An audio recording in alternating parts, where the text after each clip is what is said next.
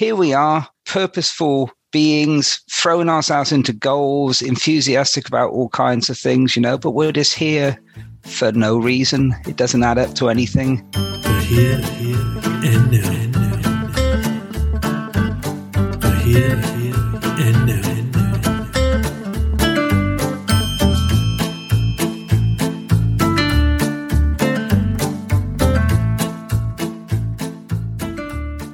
Welcome to this episode of the Here and Now podcast. My name is Dave Mons, and my aim is to share big ideas from science and the humanities to get you thinking and to help you make sense of the world. Joining me today is Professor of Metaphysical Philosophy at Keele University in the United Kingdom, Dr. James Tartaglia. Dr. Tartaglia describes his main interests as understanding and enhancing awareness of the nature of philosophical inquiry, which he feels centers on the question of the meaning of life. Dr. Tartaglia has authored several books, including A Defense of Nihilism, which I discussed briefly in episode 86, as well as Philosophy in a Meaningless Life, and most recently, Philosophy in a Technological World Gods and Titans. In our conversation, we discuss what a modern day philosopher does and the role of philosophy in society. Then we dive into Dr. Tartaglia's thoughts on nihilism. We cover what nihilism is and what it means for our day to day lives. We speak about the human search for meaning and purpose and how to situate ethics and morality in a meaningless universe. We also discuss how secular philosophy can coexist in a religious world and the difference between evaluative and descriptive statements. And finally, he introduces his philosophy of idealism where experience transcends reality. From this conversation with Professor Tartaglia and through reading some of his work, I've found a more comfortable acceptance of nihilism, and I hope that from this conversation you might also reach a similar place. I hope you enjoy it. How do you describe yourself as a philosopher? What, what do philosophers do in 2022 now that perhaps they might not have done in the times of Plato, or have we reimagined what it means to be a philosopher today? Well, I think there was a time when philosophers taught you a way of life. I think certainly that was true back in ancient Greece. So if you joined Plato's school or the Stoic school or the Epicurean school, you'd be taught a certain way of living. Um, uh, a philosophical way of life, which Socrates tells us is the best way of life. You know, the unexamined mm. life isn't worth living, etc. Mm. I think that that notion has certainly disappeared to a certain extent. A philosopher has become a kind of academic who teaches, rather like being a maths teacher or an English teacher. That's certainly the the situation we're in now in modern universities, you're often expected to demonstrate impact um, you know, by talking to the public rather like doing a podcast or something like this, mm. um, which I think would have been an odd idea for somebody like Plato because they'd be, you know, they they'd be out in the community meeting people, talking to them. That would be part of their job. So the fact that uh, now has to be required of philosophers, I think, mm. is probably a product of the fact that the discipline became rather insular um, mm-hmm. and technical. Um, and I've got various thoughts about why that might be. So in a, in a, sense, that's why I like a topic like the meaning of life because um, because I'm opposed to that kind of insularity. I can't mm. see the point.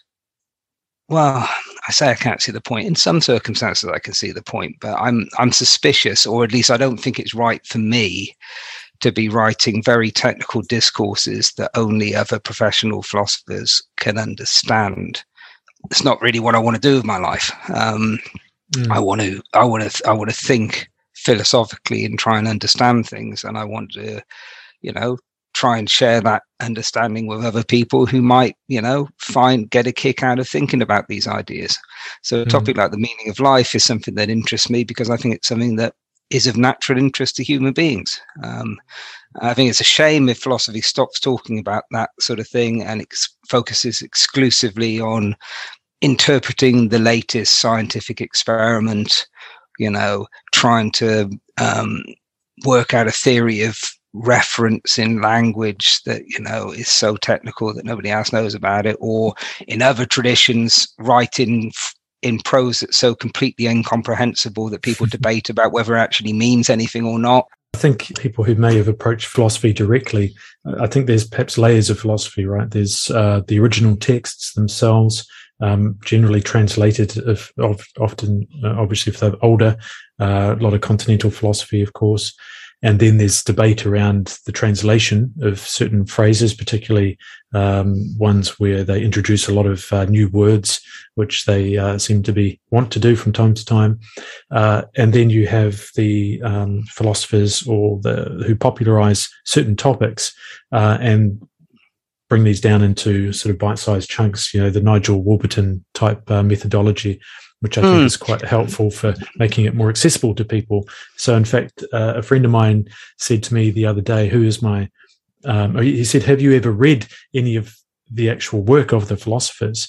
Because he's listening to podcasts and audiobooks and, and so on to consume material, but it's all this uh, always um, potted versions of things. And I have to admit, that's how I get to a topic initially is you do a Google, you, you read the versions of what they had to say and then once I get the gist of it, it's a bit like working through Shakespeare. You know, if you go straight to Shakespeare, it's very hard to wade through. So you read the cliff notes, find out what the gist of it is, and then apply it to the original text to see the romanticism of it come through. Yeah, I think that's a it's a it's a, it's a new phenomenon. I mean, it's um it's certainly been true since I was a student. People tend to come to the original text after having read lots of secondary texts, right? Mm. And in some cases, that doesn't really make an awful lot of sense because you know something like Descartes' Meditations is a is a short very straightforward, very readable text, and yet people are, are reading accounts of it which are often quite unreliable. I mean, when you've sort of, you know, when you spend your time teaching this stuff and, talking to students about it and other people and writing about it, it is striking how really wildly inaccurate some of the stuff out there is. I mean, yeah, well, things have become memeified to a certain extent, and uh, maybe yeah. it also reflects you know the way that we access information these days in bite-sized chunks and it's easily digestible ready to consume. We don't want to have mm. to search too deep. It's a little bit like that frustrating question what does this mean? Well what does it mean to you? And i think a lot of philosophy can always be interpreted in a quasi spiritual way because you only the the writer at the time really knew what they were trying to get to. And maybe they weren't even quite able to elucidate it correctly either. So you uh, provide your perspective or ex- level of experience to that. And then it becomes sort of washed through another layer of consciousness. So eventually you, you have varying interpretations. And of course, how much of philosophy is philosophers arguing about what these things meant in the first place, and, and what do we do with this? It's, tr- it's true to a certain extent, but I mean, there's there's a core meaning that we convey when we talk to each other, and in a clear writer, it's you know you you can see what that core meaning is, and sometimes maybe there'll be uh, some of the more more niche connotations. You know, I didn't quite mean it in that sense, but more in that sense. Maybe you'd have to talk to the author to find that out. But I, I, I think uh, a clear writer can convey the essential idea that they uh, have in mind. Otherwise, communication wouldn't be possible. Otherwise, we wouldn't be able to talk to each other. Um, mm. I, I, admit there are some writers who are, who are heavily obscure, and I also think you know a lot of philosophy. I don't like to criticize philosophy. There's too many non-philosophers criticizing philosophy, but you know, um, it's it's hard not to be frustrated by you know work which it seems to me rather than think about life, which is what we're trying to do, and understand things and come to some insights, gets concerned, overly concerned, in, as you're saying, with with interpretation. You know, what did this mean? There are five different interpretations of this this sentence, and I, you know, sometimes I just feel, well, who cares? You know, I mean, you're not going to get to that, and mm. you know, who thinks that the the truth about reality is going to be contained in something that this guy, no matter how good a philosopher he was, said 200 years ago? So we can jump into the heart of the conversation. I just did a little bit of work reading and learning about nihilism and existentialism. And it's something I think just as an individual, a person making my way through the world that, uh, like many others, try to grapple with this idea or this question of what is the meaning of life uh, and, and trying to understand if the question even makes sense. And I think nihilism, I wouldn't say appeals to me, but it's certainly a topic which warrants um, consideration.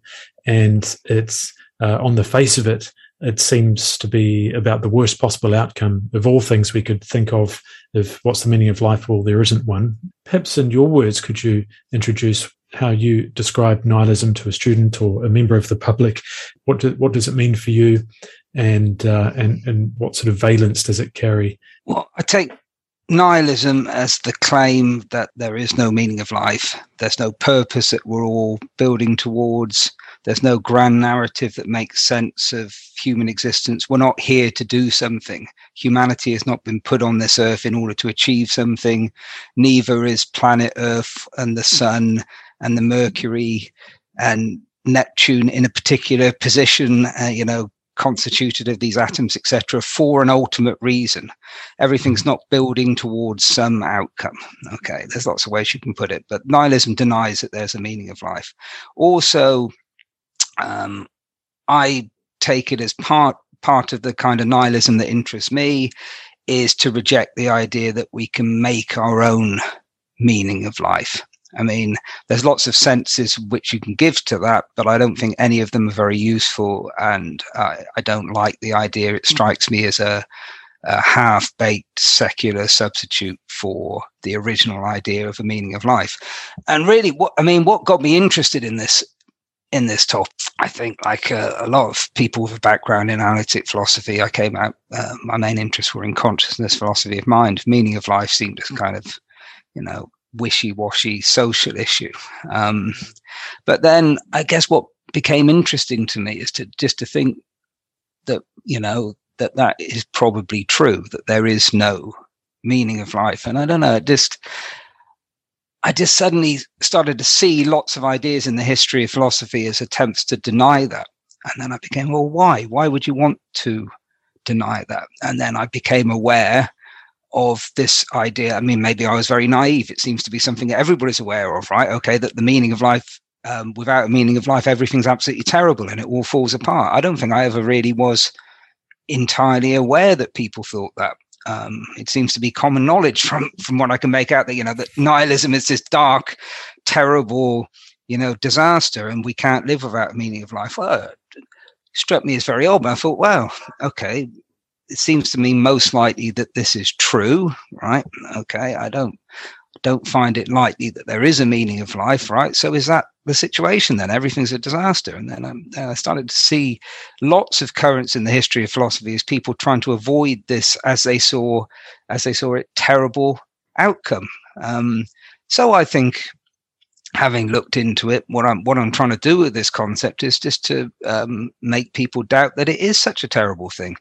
Um, because I do think it's true and I don't think it's terrible. Um, I think within a religious perspective, it might have been portrayed as terrible because if there is a meaning of life, okay, then somebody who denies it, who denies God's meaning, a nihilist, I mean, they're the, they're the worst, right? They're headed for hell because they've, they've turned their back on the most important thing of all, the meaning of life. So, so within that religious context, I can see that you might think, that somebody who was in favor of nihilism would be, you know, setting themselves up for disaster. Um, but if you don't believe in that religious context, which obviously a nihilist was is not likely to, um, you know, if you did think that this was our reality was a product of a God who had some greater intention for us all, then you wouldn't be a nihilist. You'd believe in a meaning of life, presumably. Um, mm. So if you are a nihilist, you won't accept that context. So then I, it seems to me, why would you accept that everything's so terrible? It doesn't seem terrible to me. I mean, um, I'm not sure I ever really supposed that there was some great grand purpose to my life, but it, you know, it doesn't devalue anything I'm doing. It doesn't devalue my music, my philosophy. It doesn't stop you from flying and doing philosophy podcasts. Well, you know, this this grand purpose, I don't see any evidence for it whatsoever. I don't see any reason to think that any human being has ever come up with a good reason to think that that even an idea about what it would be. There's so many ideas about what it would be. I mean, what is it to worship our creator? Uh, you know, I, I start to wonder how, A, why does our creator want to be worshipped? And B, how could anybody know that? How could anybody know that our creator wants to be worshipped. I mean, obviously, uh, you know, religious people will have their views about what this meaning of life might be. Um, but I don't see any reason to think that there is one.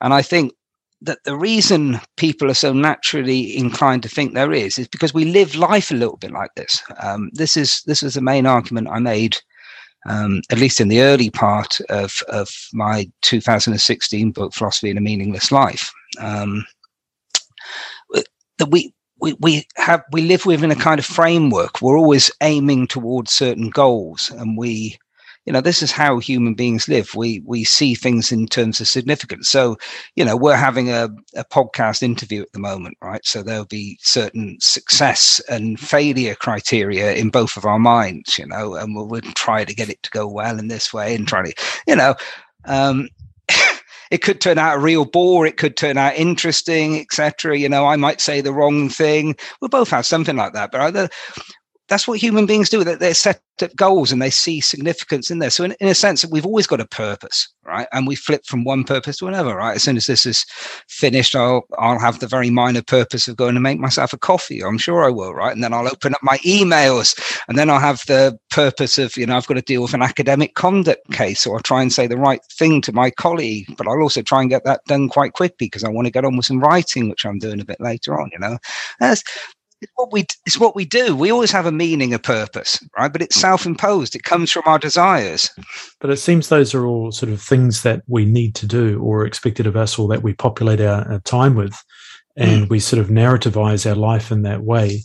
Uh, mm. But we still maybe have a uh, or people like take some sort of comfort or um, feel as though it's all part of a bigger picture. So there's always going to be some aspects of life which are, you know, not as enjoyable as others, certain menial tasks that we have to perform, but we are still able to work towards things we're passionate about or that we may believe gives our life more meaning. So having a coffee or answering our emails may or may not provide that meaning for us, unless maybe you're a coffee connoisseur of some sort. But mm-hmm. um, otherwise, they're just sort of little things we get done while we're working towards some other greater purpose that we create for ourselves. So I think of it um, as expanding circles, you know, that this little purposes lead to other purposes, lead to bigger purposes, you know, lead to bigger career goals. You know, if I'm writing a book, that's a big goal ahead, you know. But it's, you know, it's not as big a goal as you know my married life, you know, kids and stuff like that. You're going to quote yourself back to yourself, so you might incorporate that into your your your further answering. But um, it's one that just stood out to me, and where you you said in um, philosophy in a meaningless life, you said that it is only the conflation of social value with the question of the meaning of life, which makes the meaningless of life seem bad. And so I think that really captures the interest for me, particularly from a psychological perspective as well where we start to integrate these ideas into this whole idea. The very question itself seems to be a product of our consciousness that, or, or something we've evolved to seek meaning. And it seems to be the greatest joke on humans is that we've evolved a level of consciousness that surpasses anything else on the earth, as far as we can tell. Yet we're sort of doomed to this seeming eternity of, uh, or the absurd you know argument of Albert Camus that we seem to have a drive to find a meaning or a purpose, however great or small, yet we're doomed to never find it, and uh, that that seems to be a social problem rather than a philosophical one in some ways. Hmm, I think I, I think I would disagree with Camus on that. I mean, I, I, I agree with the analysis that you know that's how we live as I say, little circles expanding. This purpose leads to this purpose. This leads to this purpose. That seems like a, a, good thing to me. I mean, that's how we get things done. That's why human beings don't starve. You know, we make the project to go out and kill the mammoth and, you know, make ourselves some clothes. And, you know, these days we're making projects to, you know, try to not mess up the environment, etc. Um, so, you know, that's, that's how we live. But because of that, because this structure of our lives is always kind of like an arrow pointing to this goal and then that goal and then that goal, people have come up with the idea and it's been reinforced by religion that there's some ultimate goal that there's some that it all kind of adds up to one big arrow that points to a, a final destination.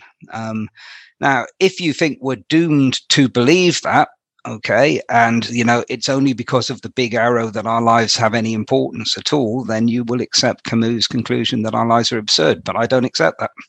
I don't see that we it just seems to me false. Um, that's my nihilism if you like. Um, i just don't think there is a gram a gram meaning and i don't think we need it. Um, I just think it's just a it's an error created by our way of life because there's lots of little arrows. We, we just naturally assume there'll be a big one, and then religions have told us that there are, and religions have told us that without the big arrow, everything's terrible and awful, and people have been suckered by that. Okay. just reject the big arrow is what we nihilists say. yeah, it seems to be. Um, you know, I agree, and and it makes perfect sense.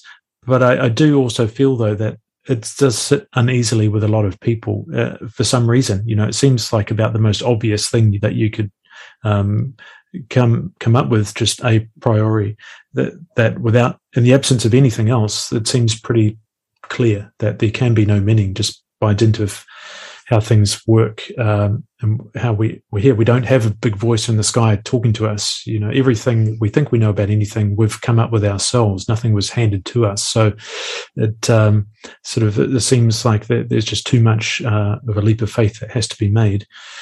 And uh, yet, even so, um, obviously, any religious person will disagree with that. And then a lot of people who are not religious, maybe agnostic or even atheists, may still feel like you ask a lot of people, what's the meaning of life? Um, I think a lot of people will give some form of an answer.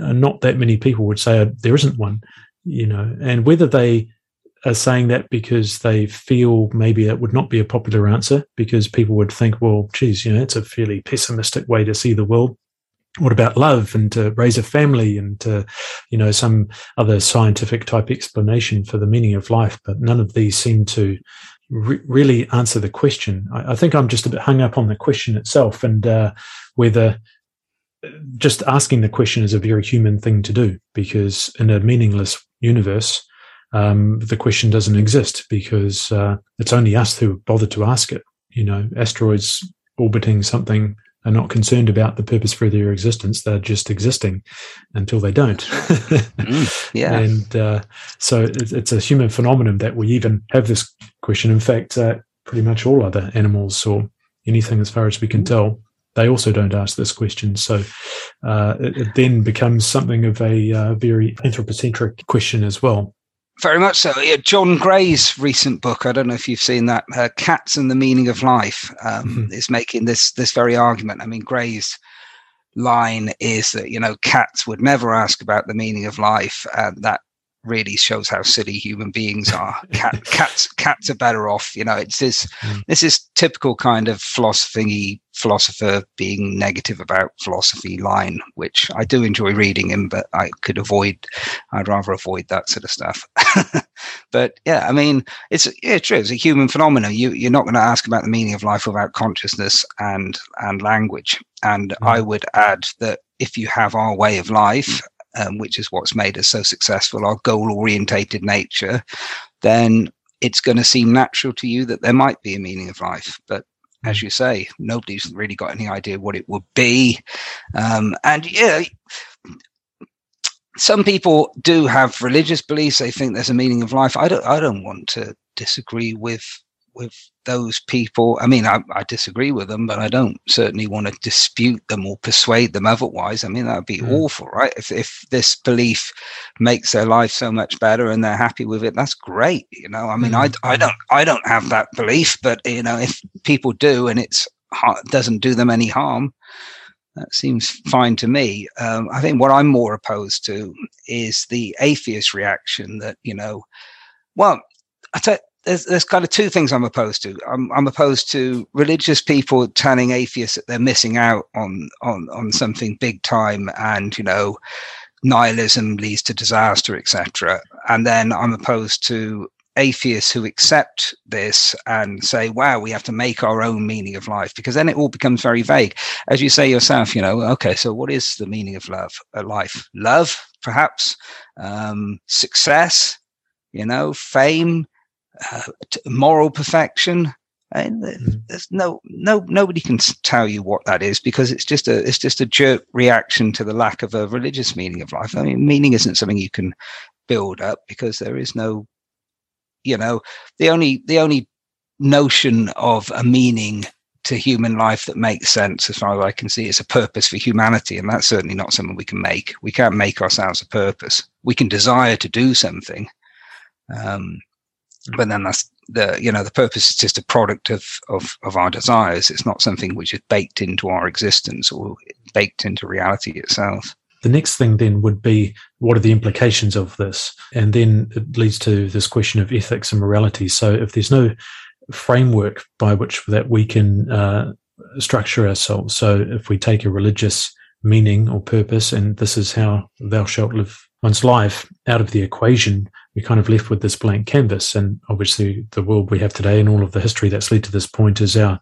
attempts to uh, try and reconcile what to make of this complex social world that we live in. And we've made a balls up of a fair majority of it by the looks of things.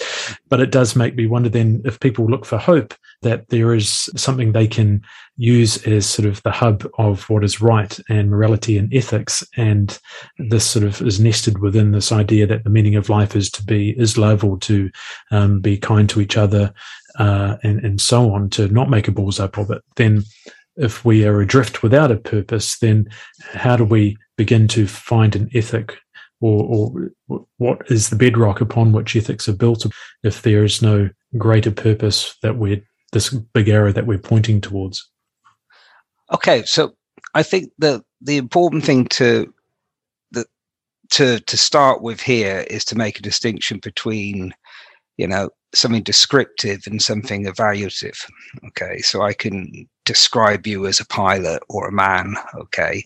I can evaluate you as you know um, really good at doing these interviews or something like that okay? So there's a description of what something is and there's an evaluation good bad etc uh, um, morality ethics is evaluative. Um, the meaning of life if there is one or there isn't one that's descriptive. That's a fact about reality. There either is such a meaning of life or there isn't. Um, now, within a religious framework, it seems to me um, that many people would like to premise our evaluations on the meaning of life. Say, to say, you know, you can only say that human actions are good or bad um, to the extent that they contribute to an overall meaning. I mean, I guess this would be the idea. And then the idea would be that if you don't have this support, you sort of like ripped away the support, then you can't have any morality. And that's the sort of thing you see Russian authors saying at the end of the 19th century. okay. without, without, God, anything goes, etc. Because they're never saying mm. it in their own voice. They're only expressing it um, in the in the terms of characters, characters yes. and, and, characters who may well be confused. And, uh, you know, mm. um, so I don't think you can necessarily attribute that view to Dostoevsky or certainly not Tolstoy. Um, but nevertheless, it's an idea that's become popular. But it seems to me if, if nihilism is just a fact, right, it's not an evaluation, right? If I, you know, when I say I think that like this is this is why I use that title, right? Philosophy in a meaningless life. Because if you make the mistake, I don't think I've ever explained this anywhere before. Here you go, some But if, if you make the mistake of thinking of it, of it as an evaluation, it would sound like I was condemning life with that title. Okay. Mm my point is that I'm not. right? It's just a fact about reality. It's, it's kind of like saying um, philosophy in uh, a biologically supported life, or you know, mm-hmm. in a mm. in a carbon-based life. Um, mm-hmm. You know, mm. we evolved on Earth. Um, we we you know we're in the galaxy, the Milky Way. We're carbon-based creatures. These are facts. They're not evaluations. Nobody could think that was a terrible thing to say about us. Um, mm-hmm. So if nihilism is just a fact about us, then it's not an evaluation. So calling our life meaningless is not saying something bad about it. It's just describing it. It's just mm-hmm. saying, as a matter of fact, okay, it doesn't yeah, have this kind. It doesn't have this kind of meaning. I think it's touching on taboo to be saying something like that because we can all of these other things are facts which you know i don't know how this computer works the microphone and the any of this stuff works but i know it exists and therefore there's something tangible about it. You know everything that i see around me has a meaning a purpose because it's been created for that purpose which i understand. And yet the very consciousness which i'm using to interpret all of this information is the only thing that doesn't have a purpose, yet that somehow seems like a social taboo to admit that, because uh, otherwise life is folly. What is the point? So, mm. yeah, I, I guess I, I, understand what you're saying that it's an evaluative uh, way of thinking about life, and, and yeah, personally, I, I, it doesn't change anything whether there is or there isn't a meaning of life, or, or mm. better to say because there is no meaning of life that doesn't change anything from moment to moment you know my mm. life is still needs to be lived until it can't be so no use giving up on the project in the meantime see that's what I like about it, right? That's what I like about nihilism. If you if you if you if you see that, if you start to just see it as a neutral fact about reality, it's an amazing fact. Here we are, purposeful beings, throwing ourselves into goals, enthusiastic about all kinds of things, you know, but we're just here for no reason. It doesn't add up to anything. yeah. It's almost like a cosmic yeah. dance or something like that. I mean, it's yeah. a it's a way of seeing the whole of the whole of reality, mm. um, and that's what I think people don't do enough. Uh, I mean, that's a mm. very philosophical thing to do to try and put your life into a wider perspective. You know, that's something that science does to a very small extent. You know, they you know.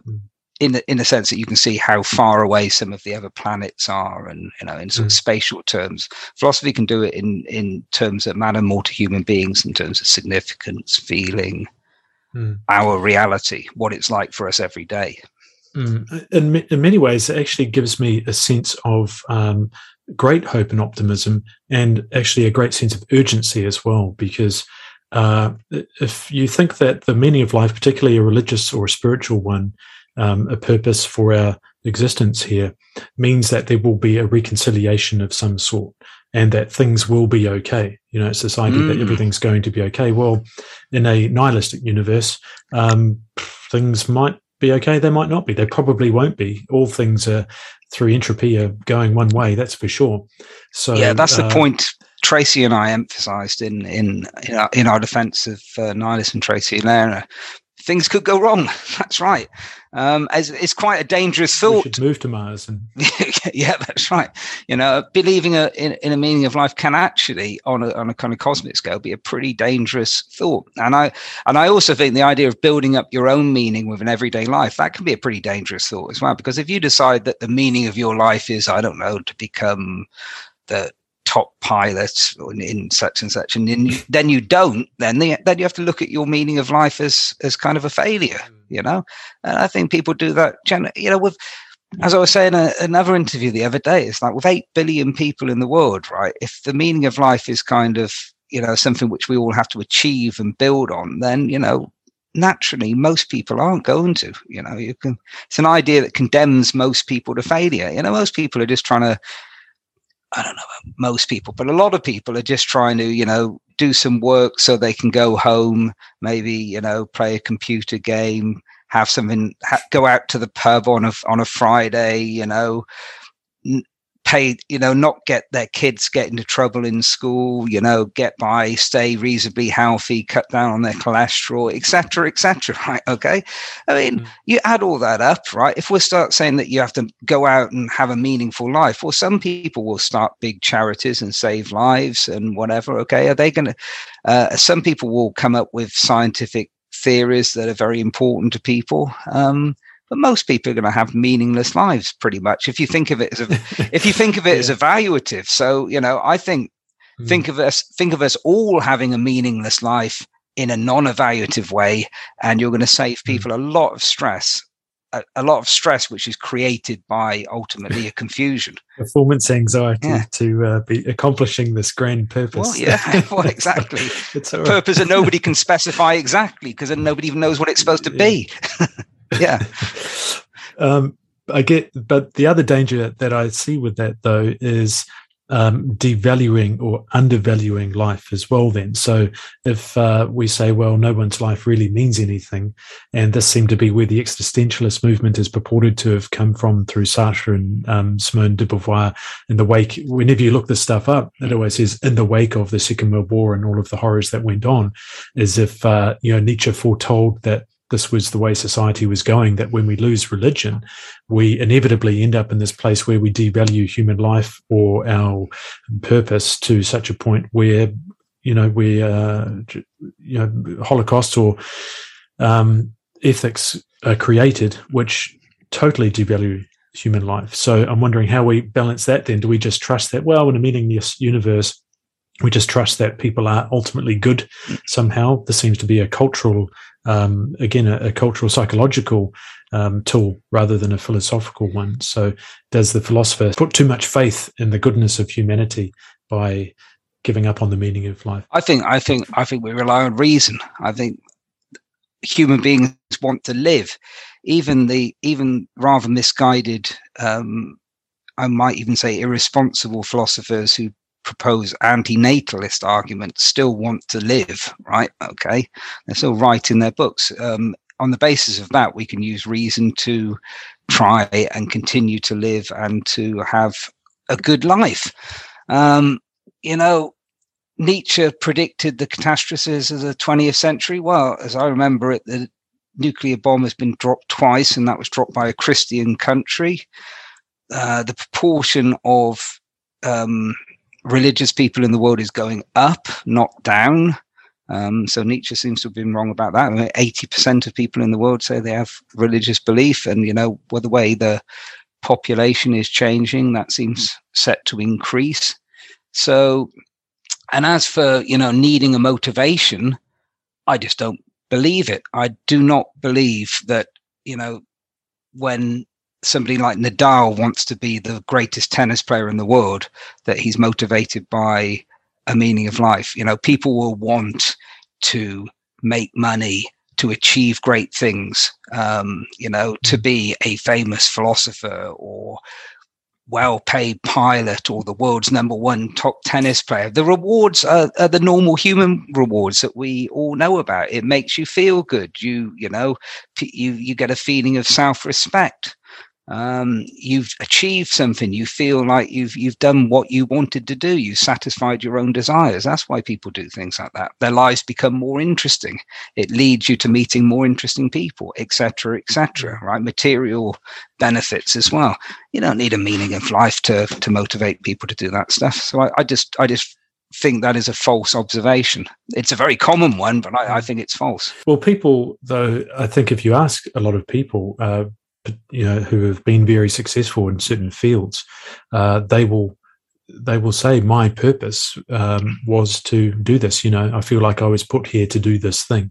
They don't know who put them there, but they are certainly convinced that because they have a natural talent or proclivity towards something, um, notwithstanding all of the luck and circumstances that had to align for them to exceed in the way they have, certainly had to have some level of work ethic and an aptitude for that endeavor you know, because there can be only one at the top of anything, whether it's wealth or success in any domain, it must feel to successful people that that was their purpose, because otherwise everyone else would be doing it. It seems like a way of justifying our uniqueness as well. I think that a lot of people do believe that, that, that I found what I was meant to do, I found my true purpose, etc. That may help some people. It may be very unhelpful to some people because they may have the strong feeling they found their true purpose and it may drive them on to make big mistakes. The other side is that you you never find your true purpose. Mm. you, you, think you're supposed to mm. but you don't. Yeah. Uh, for whatever reason you it didn't work out for you and you feel like you've failed at life because that was what you should have done and, and you didn't for some reason. I think the true nihilist will say to, to say to people well you may believe you found your true purpose but that's a false belief. False beliefs can harm you, right? Um, yeah. Somebody go into an, into a battle, a young man with no battle experience in the old days who thinks he's invincible won't be scared to run forward with his sword in his hand, and that might save his life. You know, if he was scared, he, he might be in more danger. so, you know, mm. false beliefs. You know, evolutionary psychologists out these false beliefs have had lots of useful beliefs, uh, been, been mm. often been useful for human beings. But I think ultimately rationality, believing things that you've got good reason to believe. That's what's done the most good for humanity. Um, and mm. you know I, it seems to me that you know nobody's got a, a, a purpose because there isn't a meaning of life.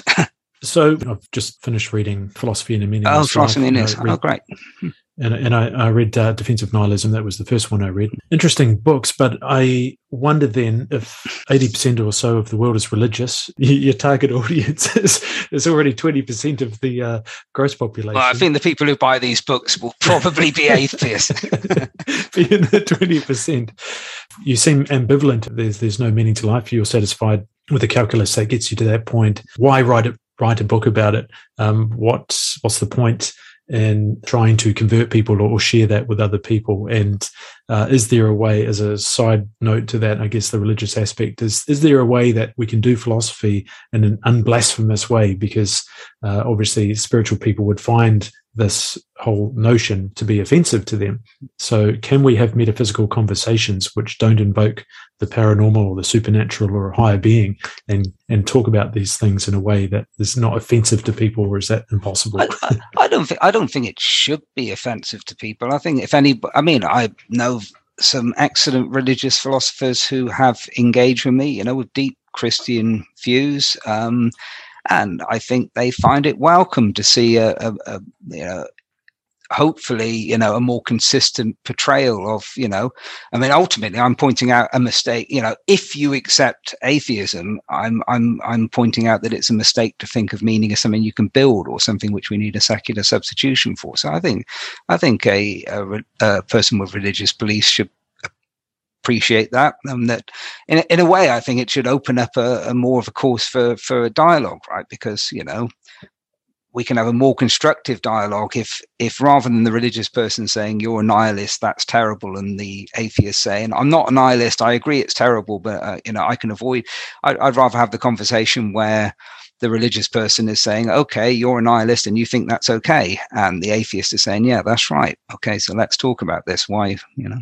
Um, it's a, mm. it's a less confrontational, you know, when nihilism ceases to be something terrifying that both, uh, you know, one side is using as an accusation and the other side is frightened of. Um, and it's just become something that, you know, the one side understands that that's a part of the commitment to your view. And the other side is says, you know, it is my, my commitment. You know, that seems to me have bridged a certain amount of understanding there. Um, you know brings mm. things together but I don't, I don't think it's i don't think it's anything that you know i'd, I'd hope i well i know that you know uh, religious people have, have read my books and not being offended why do i write them well i i think as as you know um you know i don't think the idea of the meaning of life does secular people any good unless you think that there's one imposed on reality by god which many people do and i respect that um of course, you know, I'm I'm the most tolerant atheist you can possibly imagine.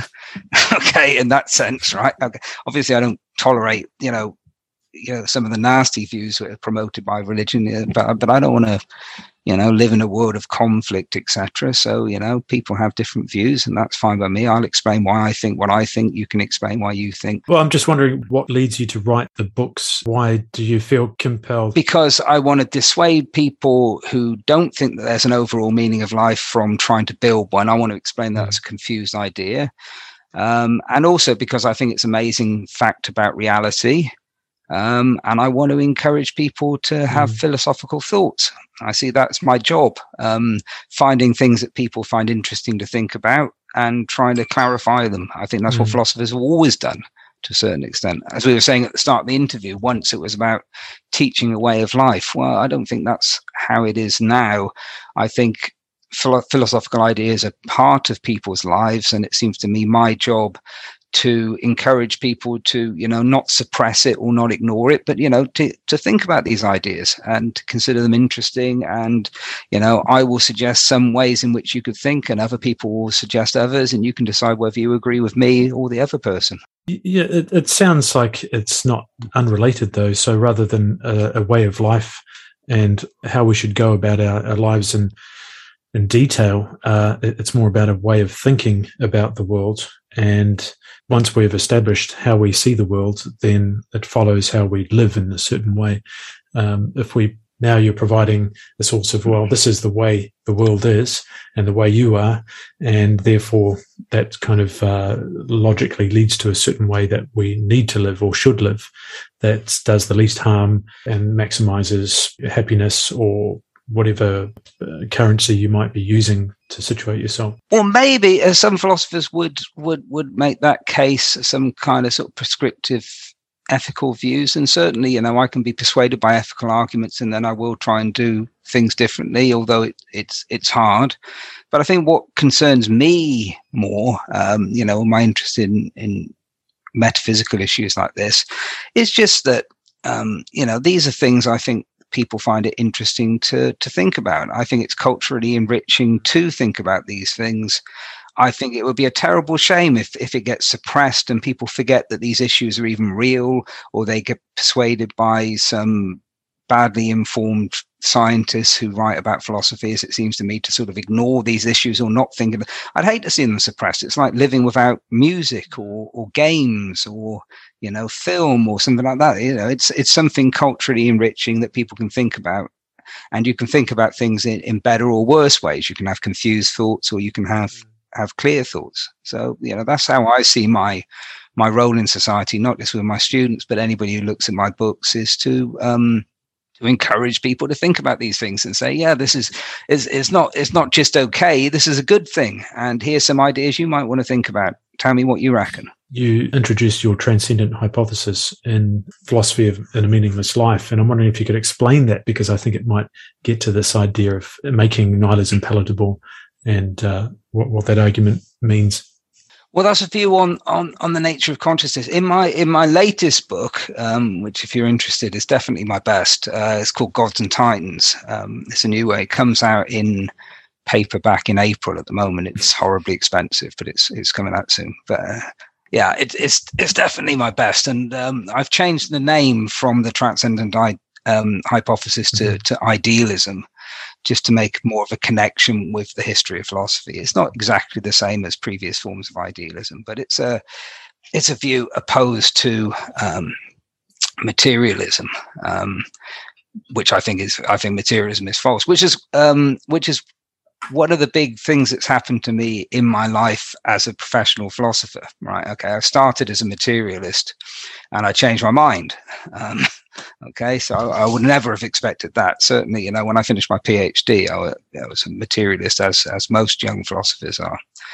I think a good way of thinking about it, which I'll put it like this, is you know, there's a difference between what actually exists and human explanations. And you can think of me as, you know, when it comes to metaphysics and the nature of reality, I'm a kind of a skeptic about human explanations. Okay. So we could try and explain the kind of experiences we we're having right now in terms of atoms, electrons, and you know, um, nobody will be able to give you a very good explanation, but we've got this kind of hand waving explanation that ultimately that's what it all amounts to, etc. That explains everything. But that, that's something which explains things. Now, it seems to me those explanations in terms of this physical reality that's supposed to be out there, which becomes incredibly complicated when you get into, you know, sort of quantum mechanics and it all becomes rather mathematical and paradoxical when you actually look at what's happened in the philosophy of mind, on the basis of these explanations, which are supposed to explain, you know, this physical organ within our heads called our brains, right? And then our brain is supposed to somehow explain our experience, but nobody can really do it. So if you look over the course of the history of philosophy in the last 70 of 70 years, it seems to me, and this is a story I tell more fully in, in Gods and Titans, you know, what you have is a history of people progressively moving towards the idea that experience is an illusion as they put it these days, that there really is no experience. All there is is is the you know the brain and the atoms and the electrons and whatever they say there are in the latest quantum physics, etc. That seems to me a very strange way of thinking, right? You, you, you go from an explanation of experience and you believe in the explanation so much, right? These things which we don't observe, right? But you know, we can we can control things with, right? You believe in the explanation so much that you start to doubt your own experience. Um, well, what's the transcendent hypothesis? What's um, what I'm now calling idealism? It's simply the idea that you know reality itself is the experience. Um, experience, you know, experience is a reality, and all the various human explanations of it need to be explained in a different way. But that, that's not what's actually here, which is what many philosophers have thought for two and a half thousand years in traditions all over the world. I'm, I've so is there a certain dualist aspect to this where you're saying there's a certainly a material element you know we are made of this stuff which we can measure and create calculations to try and explain its behavior but at some point uh, consciousness emerges and we don't quite know how and consciousness is the embodiment of experience what it's like to be you and that uh, we've got no materialist way of mm. explaining mm. that phenomenon yeah, uh, metaphysically, it's monist because I'm I'm saying that you know ex- experience is a reality and then everything else is an explanation based on that reality. So we explain experience in terms of a physical world. That's how we make sense of it. It's an interesting way of approaching it and, and i think there's a lot of crossover to material science. I'm interested in the work of um, donald hoffman. I'm not sure if you've come across his stuff. He does this series of conscious realism where he feels that Real, there is no real reality, as it were. Reality is purely what we experience, and uh, everything that we experience is a version that is evolved, well, that exists through the way that we've evolved to interpret reality if such a thing exists. Uh, it's a little bit hard to explain. Mm, I don't know but it sounds it sounds like a similar bag. I mean, there's a lot of people who've who said that. Mm, he uses the example that when you look at an icon, your Microsoft Word icon on your computer desktop, that icon represents Microsoft Word, but it's a representation. It, it's not the ones and zeros that go into making that program work. You haven't got the faintest idea what that is. So uh, the icon is, is a representation which you use to access this program uh, for, to serve its purpose. And you could say that our sensory, uh, our experience of consciousness is kind of a, a similar layer that is removed from actual reality. It's what we experience is uh, is just a, a version which we use to access it but it doesn't tell us anything about reality itself. It's just our version of it. So it's certainly compatible with nihilism, of course, because there's no more meaning to any of this than anything else. It's just a, another way of explaining perhaps how we've evolved in the way that we have um, as sort of utility, um, obviously, in a selective advantage to being able to interpret the reality in a way that keeps us alive. The reason I call it the transcendent hypothesis is, is the idea that, you know, reality transcends our explanatory framework. It goes beyond it. Um, just in the same sense that, you know, in a dream, reality transcends the dream. Okay, this is a, a sort of standard observation. So, um, you know, when you when you when you're having a dream, the whole world in which you are, you know, exists, that's not the real world, right? If this were a dream right now, then this computer would just be a dream computer. It wouldn't be the real thing. These wouldn't be my real hands. They'd just be dream hands. So, so, so where would where would my real hands be? Well, they'd be in, you know, I'd be I'd be sleeping in my bed and I'd be dreaming all this, right? So the real hands would be transcendent from this situation. Right? That's the idea. Um, and then the transcendent hypothesis is that's kind of how reality works generally. Um, it's not that waking life is a dream, but nevertheless, um, you know, how reality actually is transcends our understanding of everyday waking life. How do you feel about the idea of a self? I, I, follow the work of Sam Harris quite closely, and certainly anyone who meditates, um, mm. Buddhist philosophy, uh, this sort of stuff, you know, the the further you introspect in a meditative way, the less the self becomes relevant. And in fact, that seems to be the state of nirvana is to get away from this idea of the self altogether. Just as a final question, then I wonder how you situate the self, or if you believe then that there is a self. Well, that is a chapter of the new book, Gods and Titans. And I talk about Harris and exactly all of the things you were just talking about. That I'm trying to remember which one it is. I think mm-hmm. it's chapter six chapter five or six. It's called Soul. And the reason I called it soul is because the soul is the is a traditional idea of of a self, of some kind of substance that exists, you know, from day to day, you know, a unity of my experience. Very unpopular idea these days. Very unpopular idea. And, and as you say, Buddhism seems to be a reason to think of it as a, as a kind of illusion.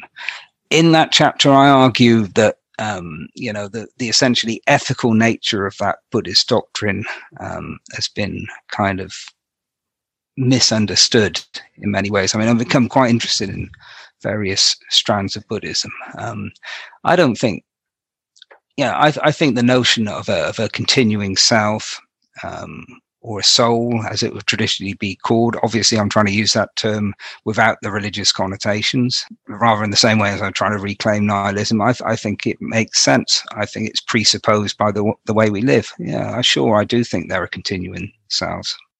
Well, let's hope Sam Harris reads your new book then, and uh, you guys can have a good conversation about that. And I'm sure you'll get to the nitty gritty of it a lot better than I can.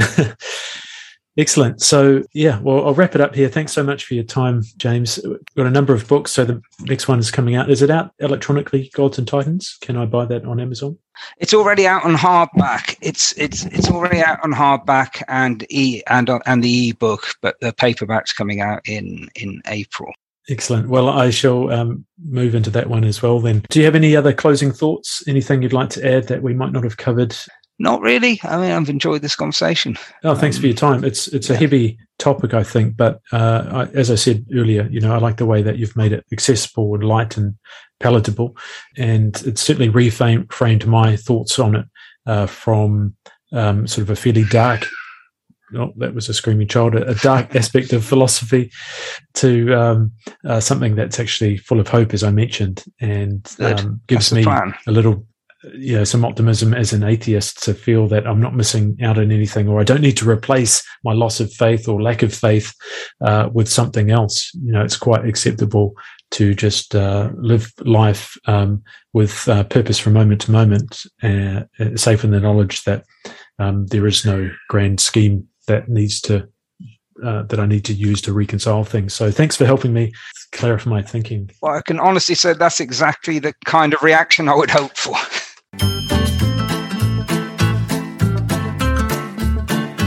Thanks for listening to this episode of the Here and Now podcast. You can find us on Facebook at the Here and Now podcast or Twitter at Here Now podcast. If you haven't already, please subscribe to keep up to date with all of the latest episodes.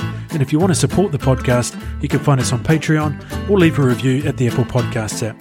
You can reach out to me via the pages or email the here and now at gmail.com. Thanks for listening, and we'll see you next time.